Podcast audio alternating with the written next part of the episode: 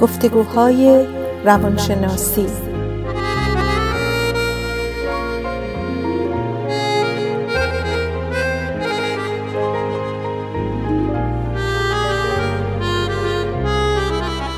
با دکتر سیده ملک افزلی و دکتر شهرام اردلان.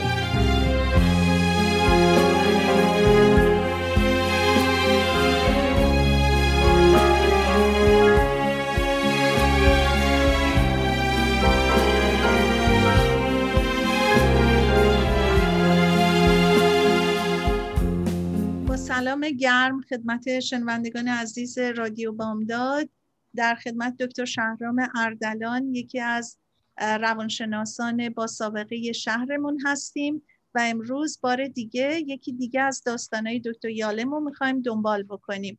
سلام دکتر اردلان. سلام عرض میکنم دکتر ملک افزلی، خوشحالم که هفته دیگه در کنار هم میتونیم یکی دیگه از این داستانا رو در برنامه دیگه اجرا کنیم. خیلی ممنون از حضورتون دکتر اردلان، واقعا خوشحال هستیم که در خدمتتون هستیم. امروز با اجازهتون داستان دو لبخند دکتر یالم رو دنبال کنیم. دکتر یالم در قسمت این داستان راجع به تو سمایلز که دو لبخند هستش میگه که بعضی از مریضا آسونن، میان و مصممن برای تغییر کردن و تراپی خیلی خوب جلو میره. منم میشینم و هیچ تلاشی نمیکنم، حتی هیچ سوالی هم نمی کنم. ولی در مورد این مریض که به نام ماری هستش، مریض آسانی نیستش و هر جلسه کار زیادی میبره و دکتر یالم میگه من باید بنزه دو تا آدم کار بکنم. بعد در مورد ماری که صحبت میکنه میگه که سه سال پیش شوهرش، در حقیقت چهار سال بود که فوت شده بود وقتی ماری اومد پیش من، ولی ماری در عزاداریش گیر کرده بود و کلن هیچ احساسی تو صورتش دیده نمیشد و میگه من مدتها بعد از اینکه تونستم افسردگیشو به هر حال کمکش کنم بذاره کنار، ولی هنوز سرسخت بود و سرما و بی حرکتی در رابطه ما مثل قبل برقرار بود.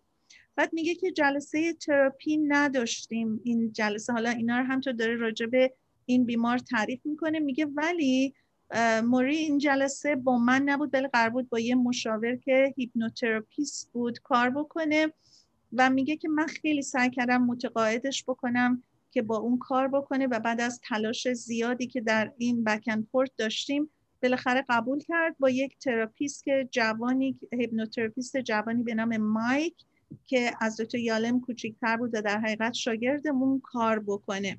بعد میگفت منم فکر کردم که خب من کنار میشینم و یه شانس استثنائیه برای من که من که الان مدت‌های مدیدیه با ماری کار کردم دوباره بتونم ارزیابیش بکنم. میگه که چون بعد از دو سه سال کار کردن با مریض واقعا سخته که آدم متوجه باشه که آیا تونسته تغییری در اون انجام بده و بعد شاید مثلا من خودم متوجه این داستان نباشم، شاید دیگران یه جور دیگه متوجه این بشن یا یه کاری بکنن که منو به خودم بیارن راجع به اون و با نگاه تازه‌ای بتونم این داستان رو در بین خودم و ماری ببینم. بعد از ماری میگه میگه که اسپانیش بک‌گراند بودش، از شهر از مکزیکو سیتی مهاجرت کرده بود هجده سال قبل. شوهرش در زمانی که تو دانشگاه بوده در نیومکس در مکزیکو سیتی با هم آشنا بودن. جراح بوده شوهرش، ولی در یک حادثه اتومبیل در حالی که با عجله به بیمارستان میرفته جان خودش رو از دست میده و بعد میگه که موری یک زن بسیار زیبا، قد بلند، جذاب، بینی خوشتراش، موهای مشکی بلندی داشت که همیشه پشت سرش میبست. میگه سنش رو میتونستی مثلا همینطوری حدس بزنی بیست و پنج سالشه، ولی در واقع چهل سالش بود و بیشتر افراد به خاطر زیبایی و غرورش نمیتونستن بهش نزدیک بشن. و دکتر یالم میگه که برخلاف اونا چقدر من ازش خوشم میومد و خیلی دوست داشتم اکچولی آرومش کنم، ازش انرژی میگرفتم، مجسم میکردم که بغلش کنم و یخش رو تو بدنم آب کنم. بعضی وقتا به خوش اومدن خودم از اون فکر میکردم. بعد میگه که چرا حالا باز دوباره این قضیه کانتر ترانسفرنسه. میگه به خاطر اینکه ماری منو یاد عمه خوشگلم مینداخت که نقش بزرگی در فانتزی های نوجوانی من داشت. بعد میگه شاید علت این که من از ماری خوشم میومد عمم بود. و بعدم میگه که یه علت دیگه این بود که خب من تنها آدم مورد اعتماد این زن محترم بودم و ماری هم خیلی خوب جوری افسردگیشو قایم میکرد. هیچ کس نمیتونست حدس بزنه که حتی اون تصمیم گرفته بود زندگیشو به آخر برسونه. به خاطر تنهایی زیادش هر شب گریه میکرد و هفت سال بود که شوهرش از دست داده بود، ولی با هیچ کس قرار ملاقات نذاشته بود. حتی یه مکالمه خصوصی تلفنی هم با هیچ کسی نداشت. و در چهار سال اول مرگ شوهرش از تمام مردا دوری میکرد، ولی دو سال اخیر چون افسردگیش کمتر شده بود به این نتیجه رسیده بود که تنها راه نجاتش اینه که یه رابطه‌ای با یه مرد برقرار بکنه. و بعد دکتر یالم میگه منم خیلی سعی میکردم بهش بفهمونم که واقعیت زندگی تنها با عشق یه مرد به او زندگی رو برمیگردونه و سعی میکردم ذهنش رو در این رابطه باز کنم و ارزش رابطه داشتن رو بهش یاد بدم. بالاخره دکتر یالم میگه متوجه شدم تنها کاری که میتونم بکنم کمکش بکنم اینه که بهش یاد بدم چجوری مردا رو ملاقات کنه، چجوری باشون قاطی بشه. ولی میگه تمام سعیای من به باد هوا میرفت و چهار هفته قبلم وقتی ماری داشت میرفت سان فرانسیسکو توی از این کیبل کارا پرت میشه از ماشین بیرون و فکش از جا در میره و ترک میخوره و درد زیادی در ناحیه صورت و دندونش پیش میاد. بعد یه هفته میره بیمارستان و جراحی دندون رو صورتش کار میکنه و تحمل دردش خیلی کم بوده، مخصوصا درد دندون، و بارها به دندانپزشک مراجعه کرده بوده و صورتش بدجوری اعصابش آسیب دیده بوده. دارو هم دیگه روش اثری نمی‌کرده. بعد دکتر یالم میگه به خاطر همین بود که من مایک اون هیپنوتراپیست رو بهش پیشنهاد کردم. در شرایط معمولی مریض سختی بود، حالا که دیگه اینم بهش اضافه شد دیگه خیلی سخت شد. بعد ماری به دکتر یالم میگه که هیپنوتراپی مال آدمای کم درکه، برای اینکه من فکر کردی که کم درک هستم اینو به من پیشنهاد میکنی. دکتر یالم بهش میگه که من چطور ممکنه تو رو قانع کنم که هیپنوتراپی هیچ ربطی به شعور آدما نداره. اینکه کسی بتونه هیپنوتایز بشه یه چیزیه که باهاش به دنیا میاد. ریسکش مگه چیه؟ تو من میگی دردت غیر قابل تحمله و من فکر میکنم احتمال این هستش که تو با یک ساعت مشاوره هیپنوتراپی آروم بشی. بعد ماری میگه که ممکنه به نظر تو ساده باشه ولی من نمیخوام احمق فرض بشم. من تو تلویزیون دیدم که چطوری مردمی که هیپنوتایز میشن شنا میکنن رو زمین خوش، رو صندلی، زبونشون رو میارن بیرون، پارو میزنن، بعدم دیگه زبونشون نمیتونن تو ببرن. بعد دکتر یالم بهش میگه نه، اون شوهای تلویزیونی با شوهای پزشکی که ما انجام میدیم فرق میکنه. و به هر صورت دیگه قانعش میکنه و جلسه تراپی شروع میشه. بعد میگه که دکتر یالم میگه امروز خیلی چیزا به ماری میگه اتفاق افتاده، تو هم میترسی، هم فکر میکنی احمقی که من گذاشتمت رو هیپنوتراپی، دردت زیاده، از هیپنوتراپی میترسی، اعتماد به دکترا نداری. خلاصه من نمیدونم امروز من با تو باید از کجا شروع بکنم. بعد به هر حال ماری دیگه میگه تو دکتری و قبول میکنه که جلسه شروع بشه. دکتر یالم میگه که من خیلی با این ماری زحمت کشیدم و کار کردم، ته دلم خوشحال بودم که مایک هم امروز باش کار میکنه و یه نفر دیگه میفهمه که من چه کشیدم، چون ماری خیلی بد اخلاق بود، عصبانی و خشمگین بود و اکثرا یه وقتا به من حتی گوشم میزد و هیچ وقت روی موضوع تحمل نمیکرد، سریع ازشون میگذشت و از یه قصه خوری به قصه خوری دیگه میپرداخت. بعد میگه که علیرغم همه این چیزا ولی من یه جورایی دلم خواست این رابطه رو باهاش نگه دارم و کمکش بکنم. به هر حال میگه من خیلی تحمل کرده بودم ولی صبر آدمم یه محدودیتی داره، به همین دلیل دوست داشتم که مایکم بفهمه که من چه کشیدم. بعد میگه که البته من این احساسم اینجا دیگه خیلی شخصی میشد و به خودم برمیگشت. در حقیقت اینجا دیگه فکر ماری نبودم، به نفع خودم داشتم این کار میکردم. دلم میخواست که یه جورایی بالاخره اقرار کنم که یه چیزی تو دل من قنج میزنه که دکتر، اون دکتر هیپنوتیزمم خیلی هارد تایم ماری بهش بده. ولی با تعجبی که من داشتم، این سشنشون خیلی خوب و آروم پیش رفت.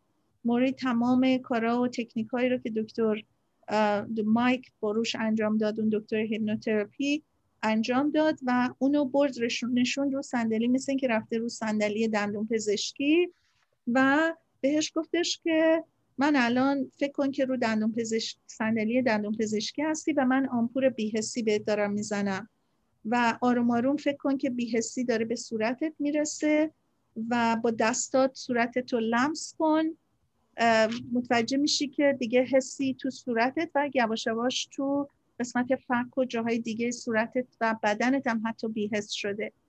بعد مری هم در حقیقت به آرامی روی صندلی نشسته بود و دکتر یالم میگه من میتونستم احساس کنم که ماری الان اصلا بی درد نشسته اونجا. بعد دکتر مایک، دکتر هیپنوتراپیست، راجب درد باش صحبت میکنه. میگه یه دردایی هستش که لازمه، ولی یه دردایی هست غیر ضروریه. تو باید بیشتر راجب اینا بدونی تا بتونی با دکتر دندانپزشکت راجبش صحبت بکنی. و این باعث میشه که هر دو به هم یک نگاهی میکنن و ماری لبخند میزنه و سرش رو تکون میده. مایک هم متوجه میشه که ماری درک کرده این موضوع رو. قسمت آخر کار مایک این بود که برسه به سیگار کشیدن ماری، چون ماری خیلی سیگار میکشید و یکی از دلایل قبول کردن برای تراپیست هم این بود که برای هیپنوتراپی این بود که اعتیادش رو ترک کنه. مارک هم تخصص قابل ملاحظه‌ای تو کارش داشت، واقعا یک پرزنتیشن بسیار خوبی داد و سه تا نکته مهم رو یادآوری کرد. اول اینکه گفتش که تو میخوای زنده باشی و زندگی کنی، سیگار سم و زهره و فکر کن به سگ خودت، سگی که عاشقش هستی، آیا حاضری بهش غذای مسموم بدی؟ دوباره اونا به هم یه نگاهی کردن و این دفعه باز ماری لبخند زد و سرش رو تکون داد. بعد گفت خب چرا بدن تو مثل بدن سگت بهش ارزش قائل نیستی و ازش مراقبت نمی کنی؟ و بهش یاد داد که چطوری خودش رو حتی هیپنوتراپی بکنه و چقدر این جلسه عالی پیش رفت، همه چی خوب بود، اهداف جلسه انجام شد. ماری هم جلسه رو با رضایت ترک کرد. بعدش هم دکتر یالم میگه که من سرگرم جلسه سه نفری شدم با همه خوشحالی از کار مایک، ولی یک رضایت شخصی رو که میخواستم ازم تعریف بشه یا مایک به من بگه او چقدر تو سختی کشیدی راجب این مریض، چقدر خوب کار کردی، اتفاق نیفتاد. دکتر اردلان این داستان خیلی طولانی، اگه اجازه بدین یه بریکی بگیریم دوباره برگردیم دنباله داستان.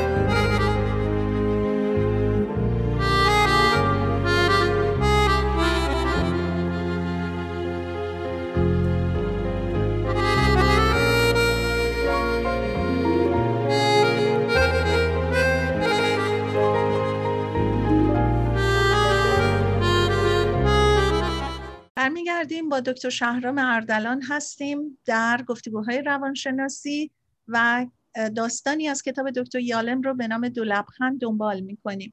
با اجازهتون دکتر اردلان من دنباله داستان رو بگم. به هر حال هیپنوتراپیست که دکتر یالم ازش دعوت کرده بیاد میگه که دکتر یالم میگه که مایک اصلا خبر نداشت که تو دل من چی میگذره، اینکه من اصلا نمیخواستم جلوی همکار غیر به اصطلاح کم تجربه تر از خودم و جوانتر به این خواسته غیر معقول اقرار کنم که بخوام اون از من تعریف کنه. به اضافه اون نمیتونست حتی حدس بزنه چه مریض سختی ماری برای من بوده و اینکه جلسه اون خیلی راحت گذشت. همه اینا البته از چشم مایک به دور مونده بود. اینا چیزایی بود که من بر خودم داشتم. بعدش هم دلم خواست ببینم از نقطه نظر اونا جلسه چطوری بوده. مثلا اگه یه سال دیگه بخوام یه جنبندی در موردش بکنیم تو چند از نقطه نظرامون با هم میخونه.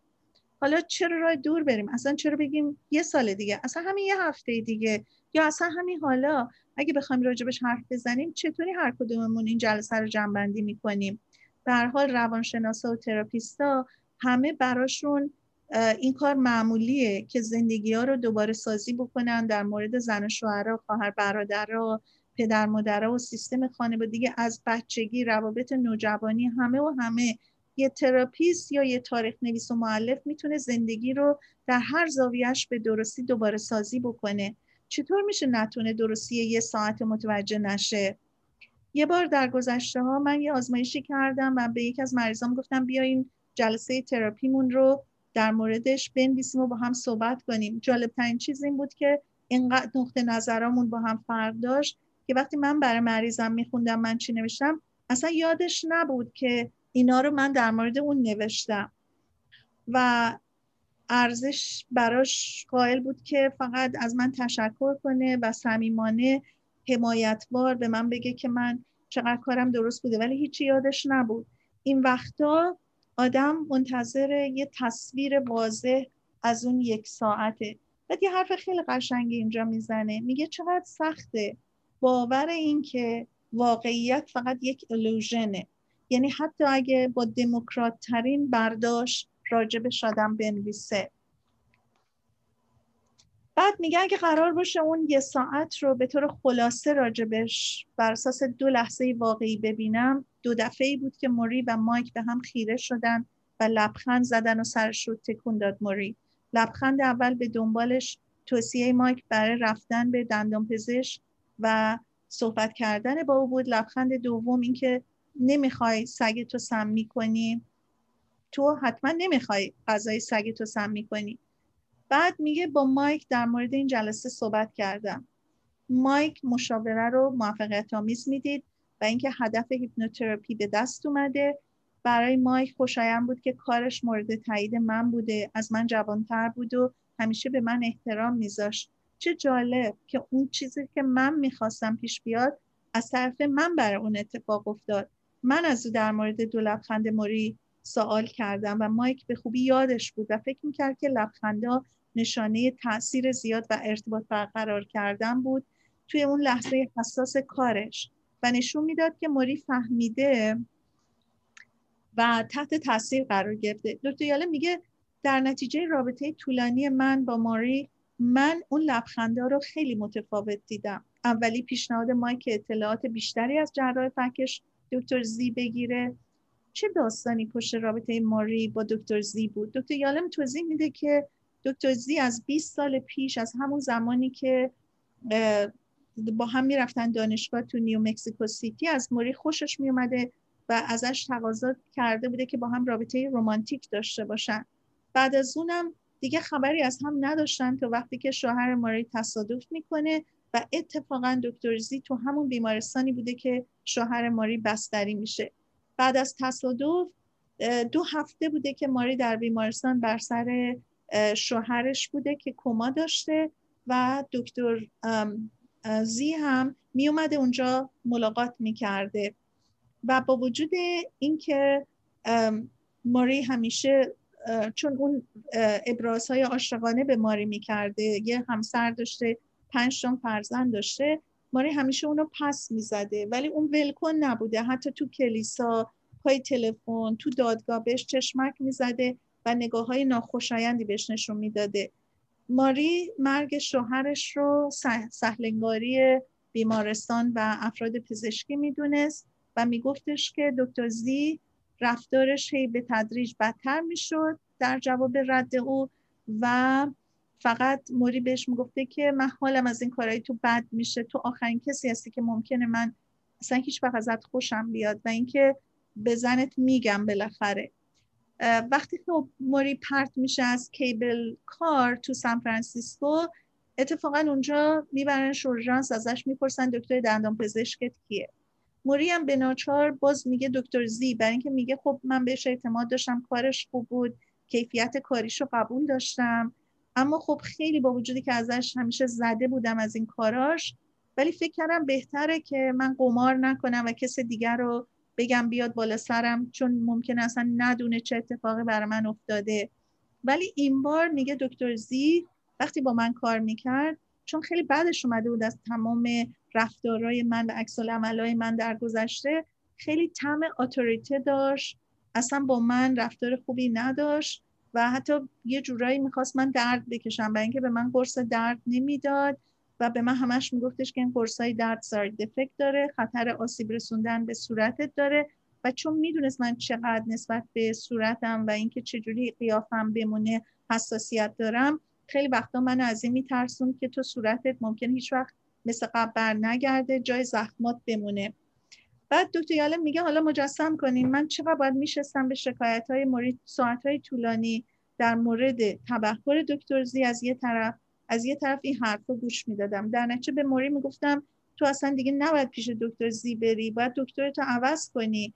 ولی اونم از اون ور میگفتش که من چون اومدم شهر سان فرانسیسکو رو سو کردم و دکتر زی هم به تمام جریانات من وارده، من این وسط نمیخوام خدشه‌ای در این مورد پیش بیارم. به هر صورت در سر این تصادف موری کارش از دست داده بود و برای همینم یه جورایی شرایطش پیچیده شده بود و این ماجرای سو کردن شهر سان فرانسیسکو هم به هر حال باعث شده بود که باز ماری بره پیش اون. در نتیجه لبخند دوم ماری هم در مورد مایک که ازش پرسیده بود، بهش گفته بود که تو باید بیشتر بری با دکتر دندان پزشک صحبت کنی، باعث لبخند دومم اون بود. بعد دکتر یالم یه تیکم راجع به سگ ماری میگه که چه سگ اذیت کنی بوده، چقدر البته شوهرش این سگ رو دوست داشته، ماری هم نمیتونسته دل از این بکنه، همه بهش میگفتن که اینو بخوابون، این تمام زندگی تو به هم ریخته. مردمی که میومدن ملاقاتش از بوی بد خونه این به خاطر کثیف کردنای سگش اصلا تو نمیومدن، ماری همیشه از این بابت خجالت میکشیده، ولی بازم نمیتونسته از دست این خلاص بشه. دکتر یالم هم بهش میگفته که تو این سگ تو باید از میون برداری که یه مقدار زندگی عوض بشه. یه مستاجر خیلی بدی هم داشته که همیشه ماهی مونده رو میخورده و بوی بدی میداده. دکتر یالم میگه که اونم من بهش میگفتم باید خیلی باش جدی رفتار کنی و بیرونش کنی. بعد ماری سر به سر میذاشته به دکتر یالم میگفته که آره من به دوستان میگم من پیش روانپزشک میرم، روانپزشکی که اول به من میگه که سگتو بکش، بعد میگه که مستاجرتو بیرون کن و بعدم به من میگه که تو باید به هر حال هیپنوتراپی هم بکنی و هیپنوتراپی هم که مال آدماییه که اصلا هیچی سرشون نمیشه. بعد دکتر یالم میگه که من همه اینا رو که این صحبتشو میکرد با خنده و شوخی با, با هم صحبت میکردیم و مشکل دیگه ماری این بود که پدرش در مکزیک زندگی میکرد، خیلی ضعیف شده بود و ماری میخواست پدرش رو بیاره اینجا بهش برسه، در حالی که اون پدری بود که اصلا باعث شده بود هجده سال پیش ماری از فرار از دست اون بیاد به امریکا. و دکتر یالم هم خیلی سعی میکرد بهش بگه که این کارو نکن. به هر صورت داستان رو من در اینجا به قسمت خودم رو تموم میکنم و اینکه دکتر یالم راجع به این دو نکته اسمایلی که صحبت میکرد در مورد این دو مورد بود. خیلی متشکرم دکتر ملک افزلی. این داستانی جالبیه که یالم در مورد مریضش موری صحبت میکنه در مورد این دو لبخند. خلاصه کلام اینه که یالم توی این داستان میخواد بگه که یک اتفاق میفته در یک جلسه یا یک کانسالتیشن به اصطلاح که خودش و یک مریضش که همین ماری بوده و یک دکتری هیپنوتیست هیپنوتراپیست به اسم دکتر سی یا مایک، به مایک صداش کنیم راحت تره که با دکتر زی قاطی نشه، و یکی دکتره که با ماری به اصطلاح یه مقدار رابطه داشته. برای همین این ستایی دو تا لبخند و دو تا لبخند ماری رو میبینم و جالبه که هر کسی یه برخوردی ازش داشته. من دنبال داستان میرم، در آخر میتونیم صحبت کنیم بیشتر در مورد این مسئله که دید افراد چطور فرق میکنه.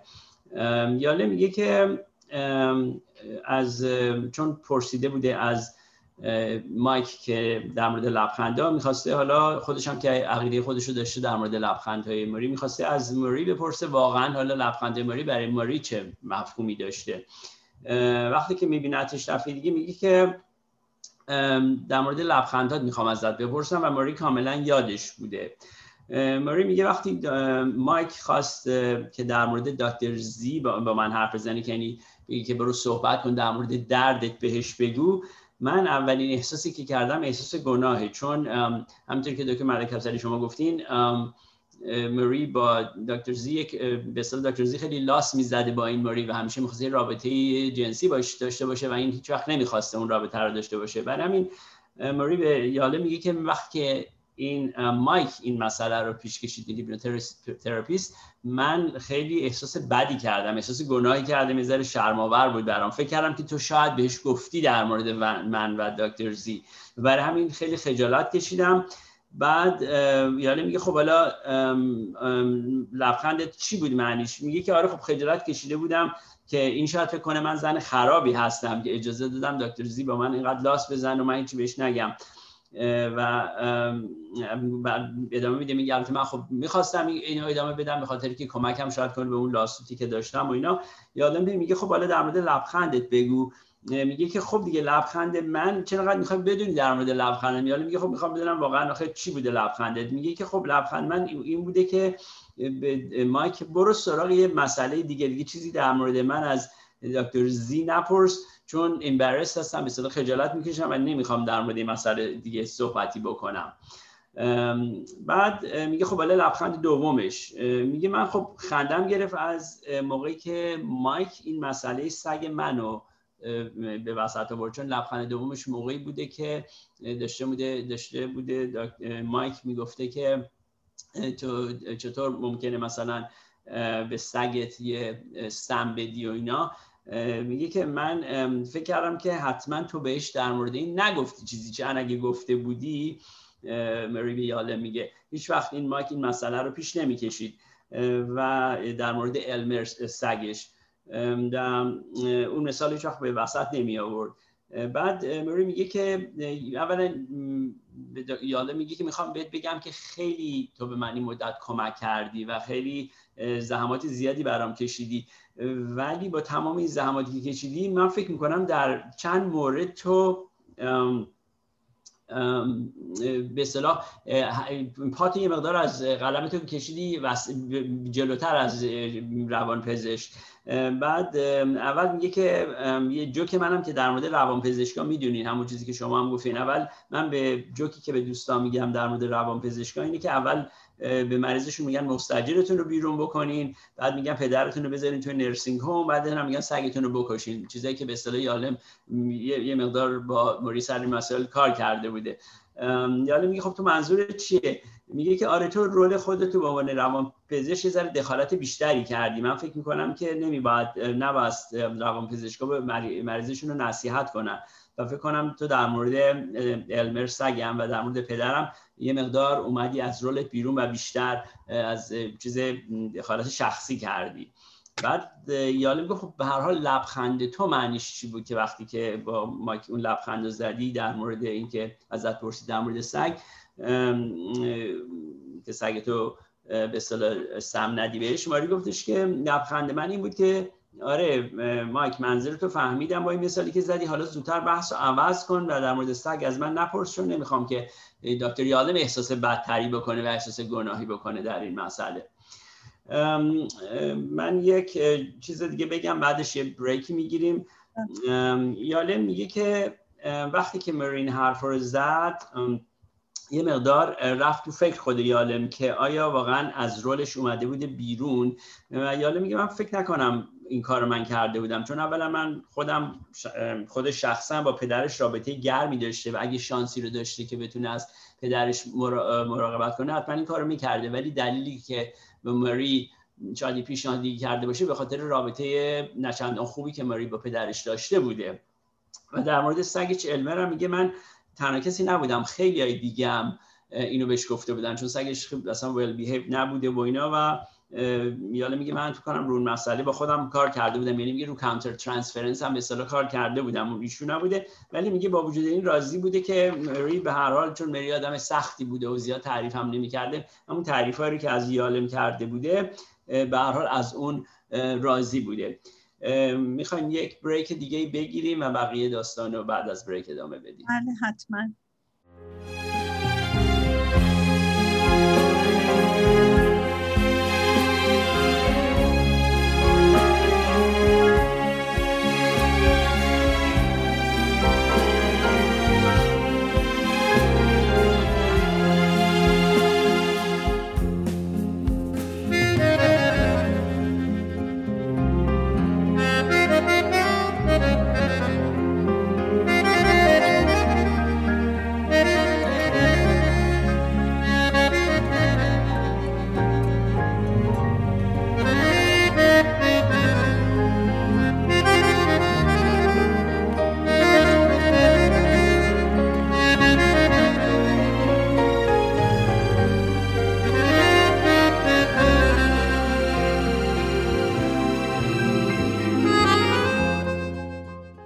با دکتر شهرام اردلان هستیم در گفتگوهای روانشناسی. یکی از داستانهای دکتر یالم رو که یکی از روانشناسان معروف کالیفرنیا هستن، در جنوب کالیفرنیا زندگی میکنن و کتابشون رو که ما تا کنون از شش داستان صحبت کردیم، داستان هفتم به نام دو لبخند و ادامه میدیم. بفرمایید دکتر اردلان. مرسی دکتر ملک افزلی. من فقط خواستم بگم ایشون در بی ایریا زندگی میکنن. بله خواستم فقط اون رو بگم. یالم بعد میگه که بعد از اینکه بحث کردن در مورد این دو لبخند، اصولا این مسئله دو لبخند خیلی رابطه یالم و ماری رو با هم دیگه نزدیکتر میکنه، چون همیشه فکر کرد رابطه خیلی نزدیکی با ماری نداره و این باعث میشه که ماری به صدا یخش بشکنه در مورد خیلی چیزا، اعتمادش بیشتر بشه به یالم و در مورد ترسش و عصبانیتش خیلی صحبت کنه، چون عصبانیت خیلی زیادی داشت و حتی ترسش در مورد وابستگی زیادی که به یالم پیدا کرده بوده.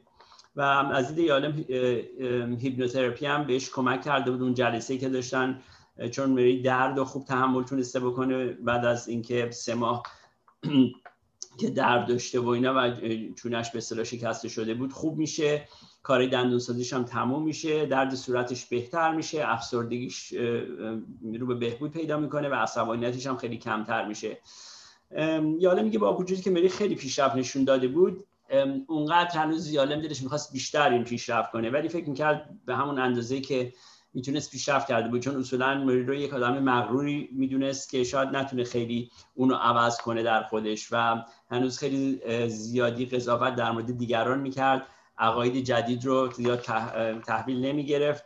و خلاصه بعد از چند ماه که با هم کار میکنن تصمیم گرفتن که کار تراپی رو تموم کنن به طور به اصطلاح رگولرلی، ولی هر چند ماه یه بار هنوز ماری می اومده و یالمو میده تا اینکه رابطه تراپیشون برها تموم میشه. در مورد لاسوت که ماری داشته با شهر سان فرانسیسکو میگه خیلی طول میکشه و یه مقدار خیلی خیلی کم پول گیرش میاد، تا اون موقع دیگه عصبانیتش از اون دکتر زی که باهاش به اصطلاح خیلی لاس میزده و این اپروپریت بوده تمام میشه و فراموش میکنه که ازش انتقام بگیری که بره به زنش به اصطلاح بگه چه کارایی کرده و اینا. و در این چند مدت با یک مرد مسنی ازدواج میکنه. یاله میگه من مطمئن نبودم که تو زندگیش خیلی راضی راضی بوده یا نه، ولی که دیگه از فواید به اصطلاح تراپی هیپنوتراپی رو که دیده بوده یالم بوده که ماری دیگه هیچ وقت سیگار نمیکشه. بعد دیگه پایان داستان رو یه اپیلاگ هست که به اصطلاح یالم تو بعضی داستانش میگه خودش توضیح میده که چه اتفاقاتی افتاده تو این داستان.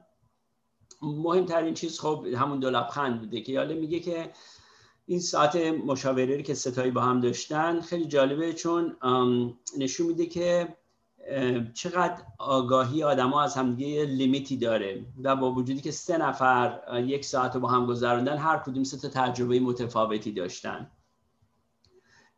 یالم میگه چند تا دلیل میدونه برای این مسئله. میگه اول اینکه آدم‌ها همدیگه رو خوب نمیشناسن و همیشه میخوان اول چیزی که میبینن به عنوان تصویر بعد اون رو به اصطلاح ترجمهش کنن به یه زبون و از طرف ذهنشون با تصویر این به زبون تبدیلش کنن و برای ارتباط با دیگران به طرف زبان و لنگویج به اصطلاح ایمیج رو به طرف به حالت لنگویج در بیارن و اینو بیارن به وسط.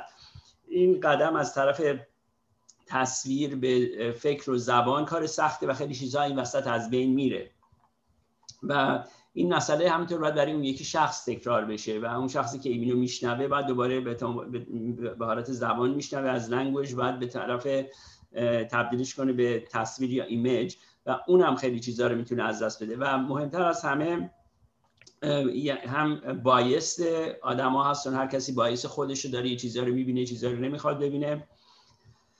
و یه چیز دیگه هم که هست اینه که آدما بستگی داره که چقدر همدیگر میشناسن. در مثلا یاد میگه که در مورد این مشاوره سه نفری که داشتن، مایک خیلی کم میشناخت ماری رو و خب ماری خیلی کم در مورد خودش بهش میگفت، برای همین یاد میگه مسلما خب نمیتونست خیلی خوب دو لبخند به اصطلاح بفهمه کاملا چی بوده.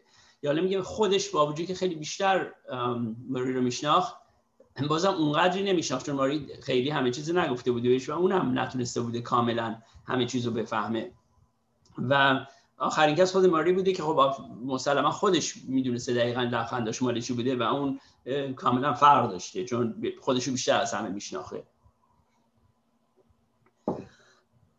ببخشید. بعد یالم میگه که یه مثالی رو میزنه که یکی از مریضاش و ضمن میگه مریض آدم وقتی که مریضا رو میشناسه همینطور تصورش هم از مریضا عوض میشه. میگه یه گروپ تراپی بوده که هر بار این مریضی رو میدیده همونطور که پیشرفت میکرده تصورش و برداشتش از این مریض عوض میشده همینطور که میدیده اون داره پیشرفت میکنه.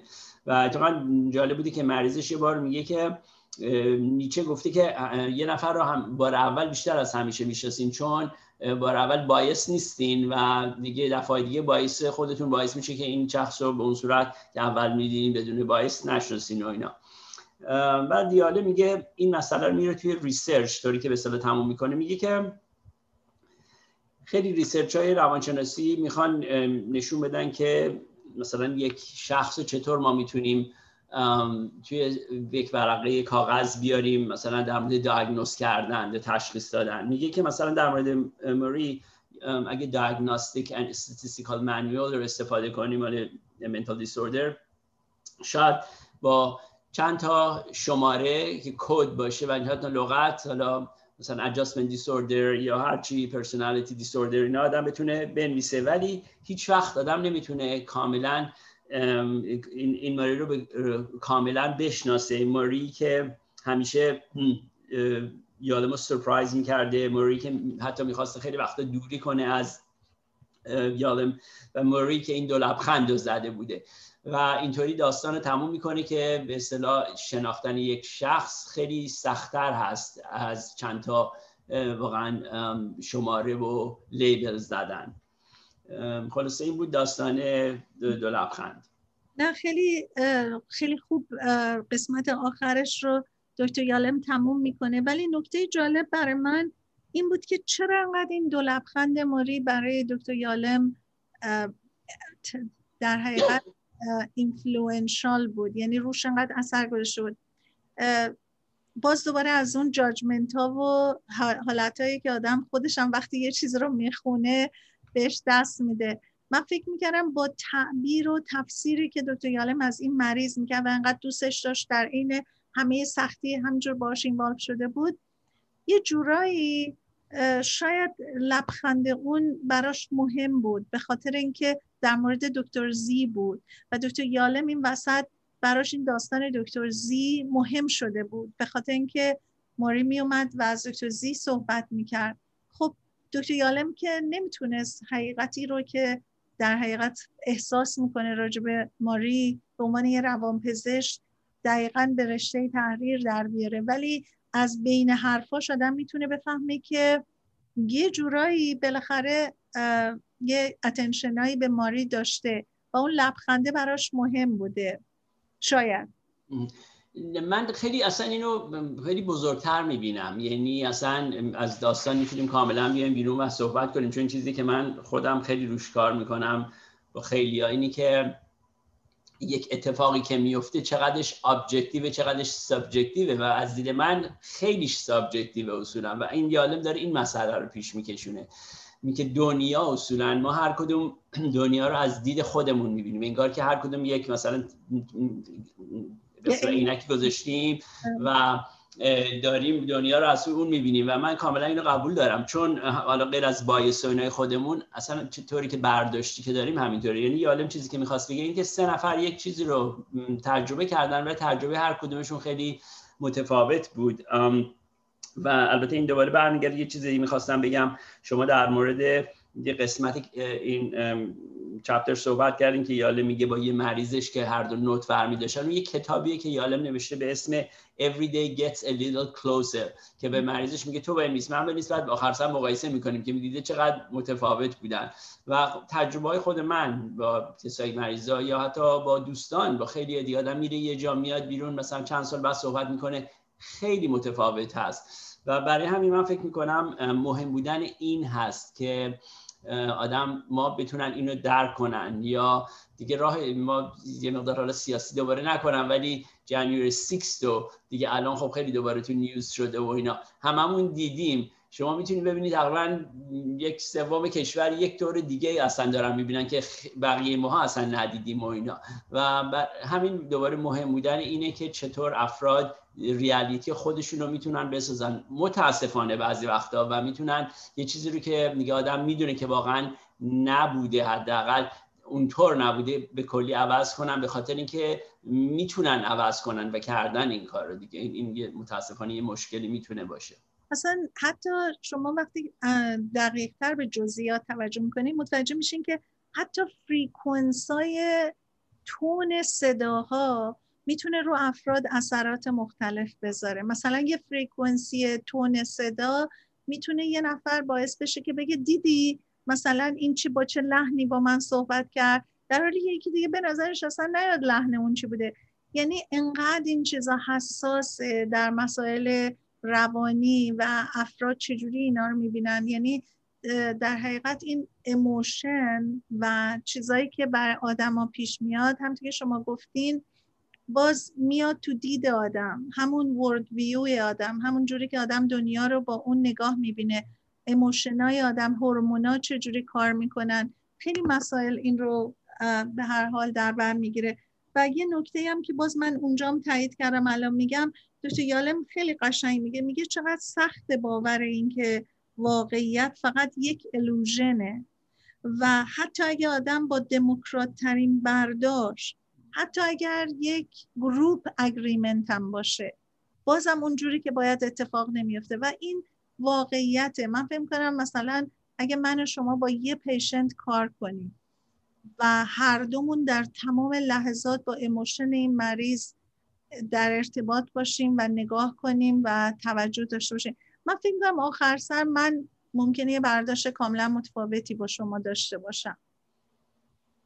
بله درسته. من اه، اه، یادم یادم این که این حرف رو زدین موقعی که دانشجو بودم در یه کیسی که مثلا داشتم کار میکردم، دو تا سوپروایزرم توی گروپ تراپی بودیم، من یک اینترپریتیشنی کردم فکر کردم خیلی خوب بوده، خیلی مکمنم به موقع و اینا بود، و یکی از سوپروایزر خیلی کریتیکال بود، اون یکی سوپروایزر خیلی سکوت کرد چون نمی فکر میکنم از دید من نمیخواست چیزی بگه.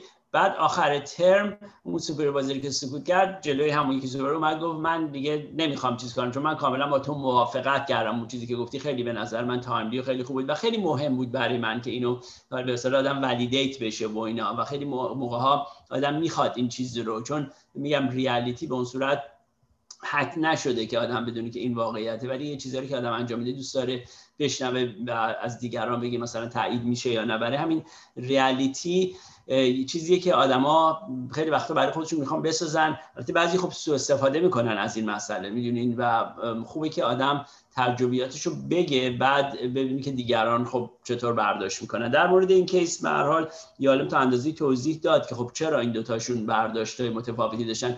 به چیز بدی هم نبوده، خب هر کسی اون چیزی که میخواسته از خودش گرفته بوده و اینا.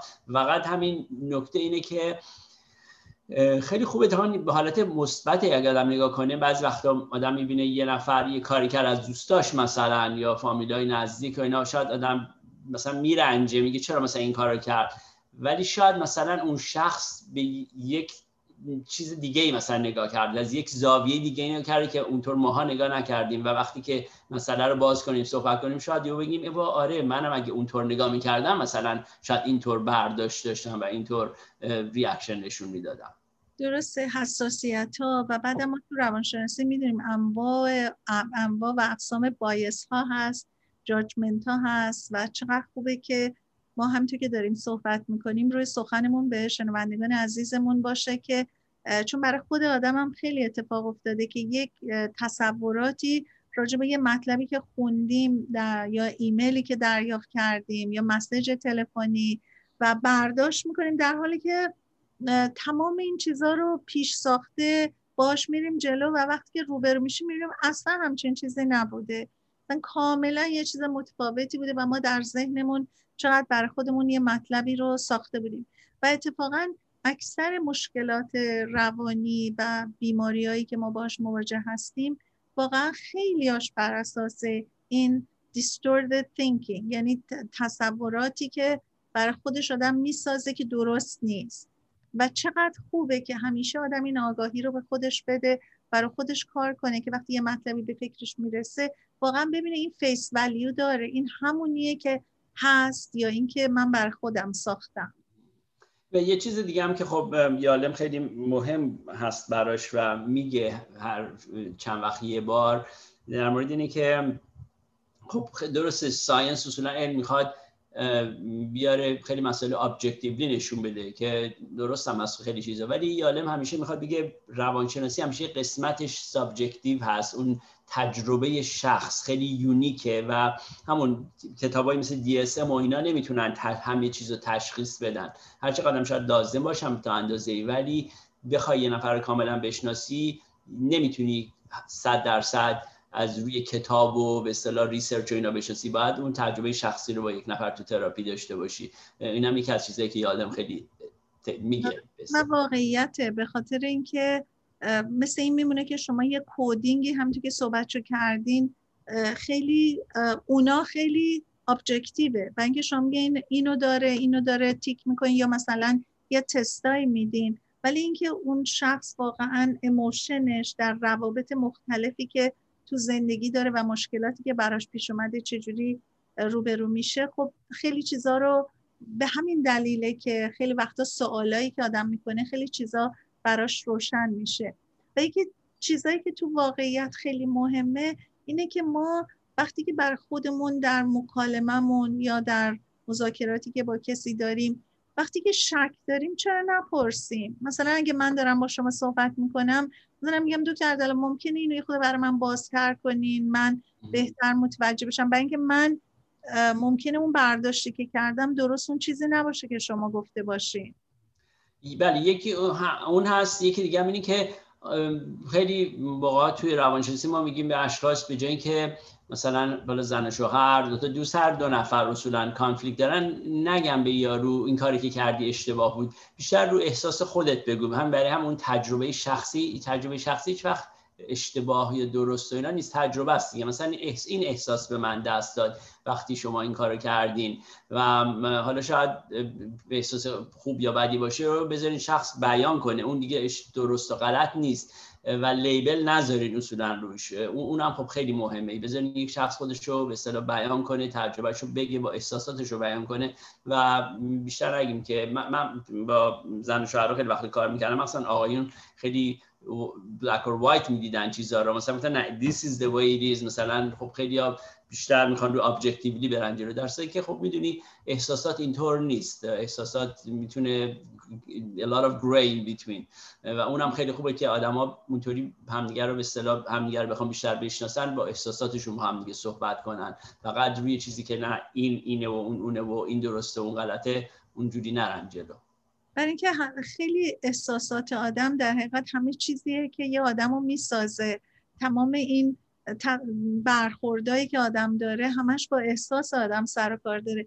این مطلبی که شما گفتین که آدم از احساس خودش صحبت بکنه وقتی ناراحته و کسی رو متهم نکنه، به قول معروف انگشت رو به طرف اون شخص نذاره، یه چیز جالبی که به نظر من میرسه که باید بگم اینه که اگر یک کسی اومد و گفتش که تو این حرفی که زدی به من این احساس رو داده، اصلا مهم نیست اون درست باشه یا غلط، اون احساس اون آدم بوده و آدم میتونه واقعا عذرخواهی کنه فقط از اینکه من حرفم باعث شده که تو این احساس رو داشته باشی.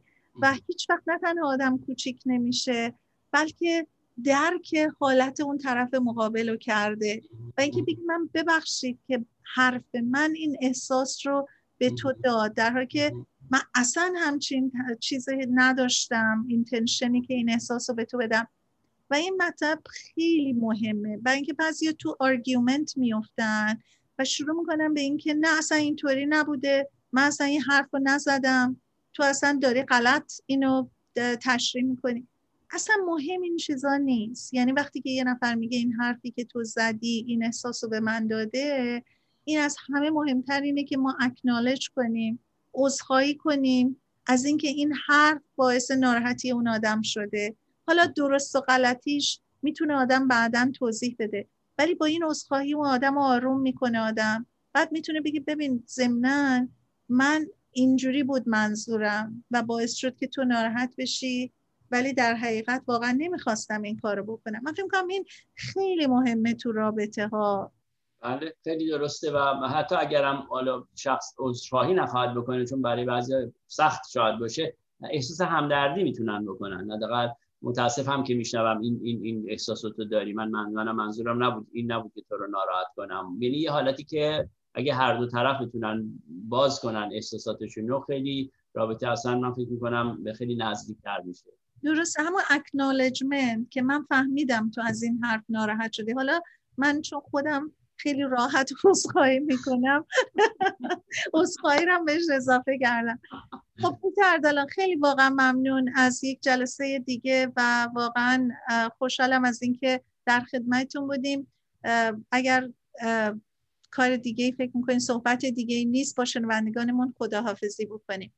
شنوندگان عزیز، شما رو به خدای بزرگ میسپاریم. به هفته آینده با دکتر اردلان در مورد یکی دیگه از موضوعات روانشناسی که در کتاب‌های در کتاب و داستان‌های دکتر یالم هست باهاتون صحبت خواهیم کرد.